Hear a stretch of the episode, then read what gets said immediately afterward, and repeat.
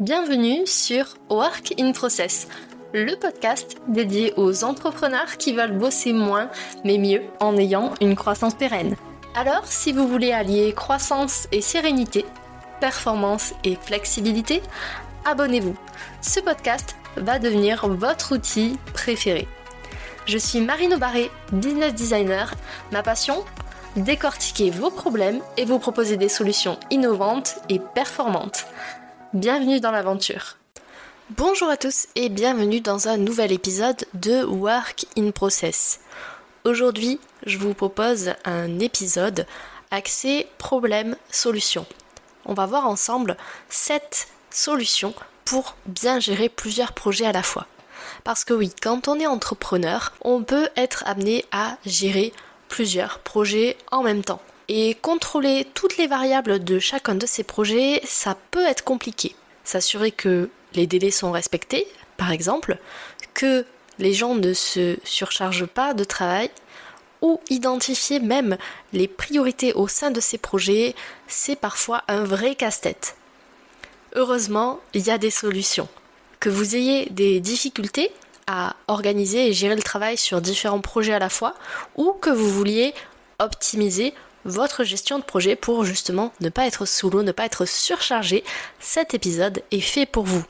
On commence tout de suite avec la première problématique que j'ai pu rencontrer, c'est lorsque l'on manque de visibilité sur l'ensemble de ces projets. Par exemple, quand vous devez gérer plusieurs lancements de produits ou d'offres, vous devez connaître bah, le nombre exact de lancements que vous voulez faire. C'est-à-dire quelles sont les ressources nécessaires pour assurer ces lancements et à quelle date ils sont prévus. Du coup, ça nécessite des bonnes compétences en planification, en gestion de projet.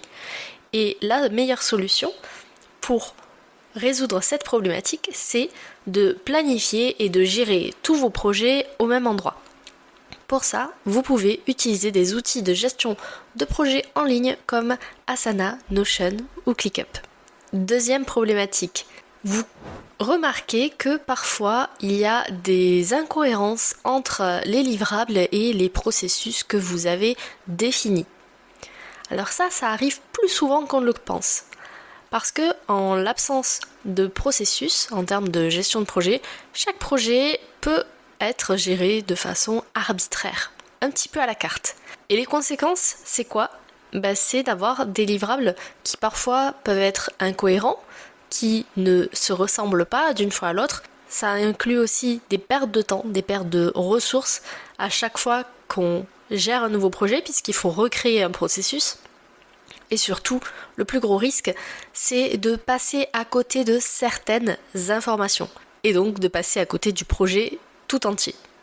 Alors pour résoudre ce problème-là, moi ce que je vous conseille bien évidemment, c'est d'être sûr que la topographie de votre projet, les processus, les responsables et les ressources soient clairs dès le départ. En gros, assurez-vous que votre cadrage est optimal. Concrètement, vous devez vérifier que tous les objectifs, les étapes, les ressources, les timings, les moments auxquels ces étapes sont prévues et les personnes qui vont effectuer ces tâches, que tout ça soit clairement défini. Vous pouvez bien sûr prévoir du temps en plus dans votre projet pour bah, justement tout ce qui est retour client ou retour collaborateur si vous bossez en équipe pour faire des feedbacks et pour optimiser justement votre gestion de projet. Ça peut d'ailleurs être un de vos objectifs. La troisième problématique que j'ai pu remarquer en accompagnant des clients, c'est d'hésiter par rapport au projet à lancer lequel va être prioritaire par rapport à soi ou à son équipe si on bosse en équipe. Alors, ça peut être tentant de se lancer sur les projets les plus faciles parce qu'on se dit ceux-là seront bouclés rapidement et je pourrai enchaîner sur des projets un petit peu plus complexes. Sauf que c'est pas forcément comme ça que ça fonctionne. Une des solutions possibles, c'est d'établir un ordre de priorité en prenant en compte l'impact que chacun de vos projets va avoir sur l'atteinte de vos objectifs et de votre business. En gros, les priorités, celles que vous devez faire en premier, ce sont celles qui vont coller au plus proche de vos objectifs. et qui vont donc vous aider à vous rapprocher de leur réalisation.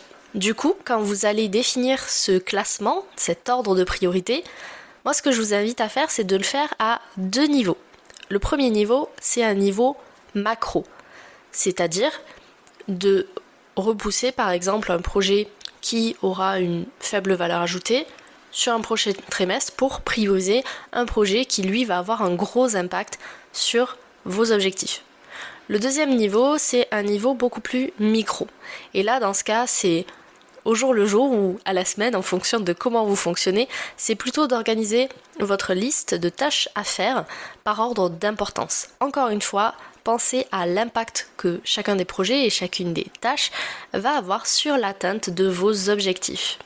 La quatrième problématique que j'ai pu remarquer en accompagnant des TPE et des PME, c'est que l'équipe ne dispose pas forcément d'un outil pour suivre facilement bah, justement tous ces changements de priorité, euh, cette gestion de la charge de travail. Et du coup, bah, parfois le travail est fait en double, en triple, ou n'est pas fait. Il peut y avoir aussi des pertes d'informations ou bah, des inadéquations entre le travail qui est fait et les retours qui sont transmis aux clients. Alors, comme je vous le disais juste avant, bien établir des priorités, c'est essentiel.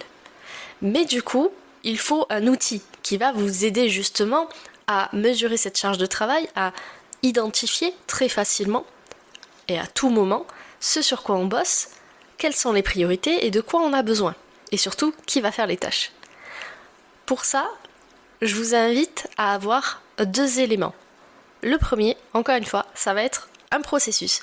Mais ça va être un processus qui va manager le changement. Très concrètement, il peut répondre à des questions comme si je change la priorité d'un projet ou d'une tâche, qu'est-ce qu'il doit se passer?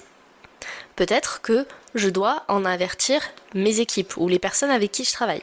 Le deuxième outil que je vous invite à avoir pour résoudre cette problématique, c'est encore une fois un outil de gestion de projet. J'en ai cité quelques-uns tout à l'heure, mais ça va vraiment vous simplifier la vie, puisque en un coup d'œil, chacun et chacune pourra visualiser bah, le travail de tout le monde, pourra se faire une idée générale du plan de charge de l'équipe ou de l'entreprise et surtout les tâches qui sont en cours et à faire.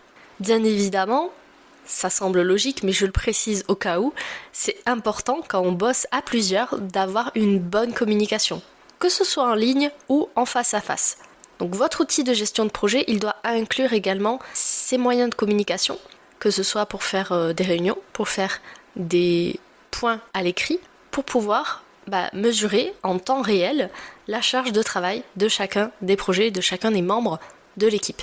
Avant de vous confier la cinquième problématique et ses solutions, j'ai un petit challenge pour vous. Si vous aimez cet épisode, qu'il vous sert à avancer dans votre business et que le podcast Work in Process est une de vos ressources préférées, dans ce cas, abonnez-vous sur votre plateforme d'écoute préférée. Laissez-lui 5 étoiles et si vous le pouvez, et ça me toucherait énormément, rédigez un avis positif. Dites-moi concrètement, qu'est-ce que le podcast vous apporte? Est-ce que ça vous apporte des réflexions, des pistes concrètes à appliquer dans votre business ou de l'inspiration? Parenthèse fermée, je reviens à l'épisode avec la cinquième problématique et ses solutions que j'ai pu repérer. Cette problématique, c'est un souci de coordination entre le travail qui est fait et les deadlines. Ce qui veut dire que très concrètement, on va avoir certaines entreprises, certaines équipes qui vont avoir des problèmes de communication. Ça, ça vient tout simplement du fait que parfois, il manque de visibilité sur le travail des uns et des autres. Du coup, quand par exemple vous devez faire une tâche qui dépend d'une autre tâche qui est effectuée par quelqu'un d'autre, mais que vous ne savez pas si la tâche qui vous est nécessaire pour travailler a été effectuée. Du coup, ça crée des frictions, des frustrations. Et si ça s'accumule, ça peut créer des émotions encore plus fortes, comme de la colère. En l'absence d'infos sur ce que font les personnes qui travaillent avec nous, on manque un peu de contexte pour effectuer notre propre travail. Alors que, en gérant bien la communication, et c'est la solution à cette problématique, en gérant bien la communication, on donne aux personnes avec qui on collabore, que ce soit notre équipe, nos clients, nos fournisseurs. On leur donne en fait tous les outils pour bien faire leur travail. Bien communiquer, c'est s'assurer que le projet soit beaucoup plus une réussite qu'auparavant. La sixième problématique que j'ai pu repérer, c'est que très concrètement, on n'a aucune idée de la charge de travail de chaque membre de l'équipe. Est-ce que les gens bossent trop, pas assez? Très concrètement, au jour d'aujourd'hui, peut-être que vous ne le savez pas. Et ça marche aussi si vous êtes solopreneur. Le souci dans la gestion de projet, c'est que ça demande des compétences de planification. Et à ce niveau-là, pour pouvoir planifier, intégrer vos projets dans votre agenda, il faut que vous ayez un moyen simple et facile de visualiser l'ensemble du travail qu'une même personne doit effectuer. Tout projet confondu. En gros, si vous bossez en équipe, vous allez dépendre en quelque sorte de cette équipe pour savoir si bah, la charge de travail est trop élevée ou trop faible. Anticiper les problèmes, les imprévus, comme par exemple le non-respect des deadlines, ça devient très compliqué. La solution pour cette problématique, c'est encore une fois de gérer tous vos projets au même endroit. De préférence sur un outil digital. Comme ça, ça favorise l'agilité, la flexibilité. Mais en plus de ça, ce qui va être important, c'est de bien connaître les personnes avec qui vous travaillez. Rajouter un peu d'humain dans vos systèmes. Et pour ça, vous allez devoir apprendre à repérer finalement qui sont les personnes qui travaillent avec vous, qui sont surchargées ou sous-chargées. Est-ce qu'il y a des conflits dans les tâches, justement? Est-ce qu'il y a des dépendances à faire? Est-ce qu'il y a des tâches qui sont inutiles mais qui sont quand même présentes dans le projet Toutes ces questions, ça va vous permettre de réajuster la charge de travail, de pouvoir supprimer des choses si nécessaire, et surtout de réattribuer des tâches et d'assurer que bah, vos projets y soient en bonne voie de réalisation. Alors dites-vous que tous les outils en ligne ne comportent pas forcément toutes ces fonctionnalités. L'essentiel quand vous allez choisir un outil en ligne, c'est finalement de vous dire quelles sont les fonctions qui sont les plus importantes pour moi à l'heure actuelle. Enfin, la dernière problématique que j'aborde dans cet épisode avec vous, c'est que les dates au cours du projet ne sont pas coordonnées. Par exemple, vous avez des collaborateurs qui sont surchargés, on l'a vu précédemment. Du coup, certaines tâches vont être bloquées, ce qui fait que vos projets vont prendre du retard. Et ça, ça peut faire très rapidement un effet boule de neige qui a un effet dévastateur sur votre business si vous le laissez perdurer. Concrètement, comment résoudre ça? La première chose, c'est de planifier chacun de vos projets en gardant en tête tout ce qui va se passer dans votre business. Tous les projets, oui oui. Même si vous prenez soin de bien planifier un projet, on n'est pas à l'abri des imprévus. Du coup, essayez de mener 6 projets de front quand votre équipe a une capacité de 3 projets lorsqu'elle est surchargée, c'est peut-être pas la meilleure idée. Alors pour éviter ce type de situation, pensez à planifier, à coordonner le travail de vous ou de votre équipe en prenant en compte tout votre programme, tout ce que vous devez faire en termes de projet. Et prenez surtout en compte les imprévus qui peuvent arriver. Pour ça, encore une fois, vous pouvez créer un processus de gestion des imprévus, si on peut l'appeler comme ça. Échelonnez toutes les dates de début de vos différents projets en prenant en compte, bien évidemment, votre capacité de charge de travail. Et ça, ça va dépendre d'une entreprise à l'autre et d'une période à l'autre. Ensuite, prenez en compte les dépendances entre les tâches. Si par exemple, vous travaillez sur un site web, que vous devez en faire la refonte, le recréer, vous ne pouvez pas publier le nouveau site web sans avoir effectué les tâches précédentes, c'est-à-dire retravailler l'ergonomie, l'expérience utilisateur, l'arborescence, peut-être le design, et ainsi de suite. Lorsque vous bossez sur les dépendances, pensez à bien identifier quelle tâche dépend de laquelle. Parfois, plusieurs tâches peuvent être faites en parallèle par différentes personnes, et ça c'est important de le souligner sur votre outil de gestion de projet. Au niveau des dépendances, le meilleur outil que je vous recommande pour bien les voir visuellement, c'est d'utiliser un format Gantt. Ça vous permet de créer une sorte de timeline de vos projets en ayant justement les dépendances qui s'affichent. Et enfin, sur cette tâche-là, c'est important d'identifier les tâches qui vont faire double emploi. C'est-à-dire que si, par exemple, votre travail c'est de créer des sites web et que le même travail sur une tâche doit être réalisé pour 2, 3, 4, 5 projets différents. Dans ce cas, bah, regroupez-le. Faites du batching parce que ça nécessitera toujours moins de ressources de regrouper ces tâches par type, si bien évidemment le même travail doit être réalisé partout, que de mener un projet de A à Z. Voilà, cet épisode est maintenant terminé. Merci pour votre écoute.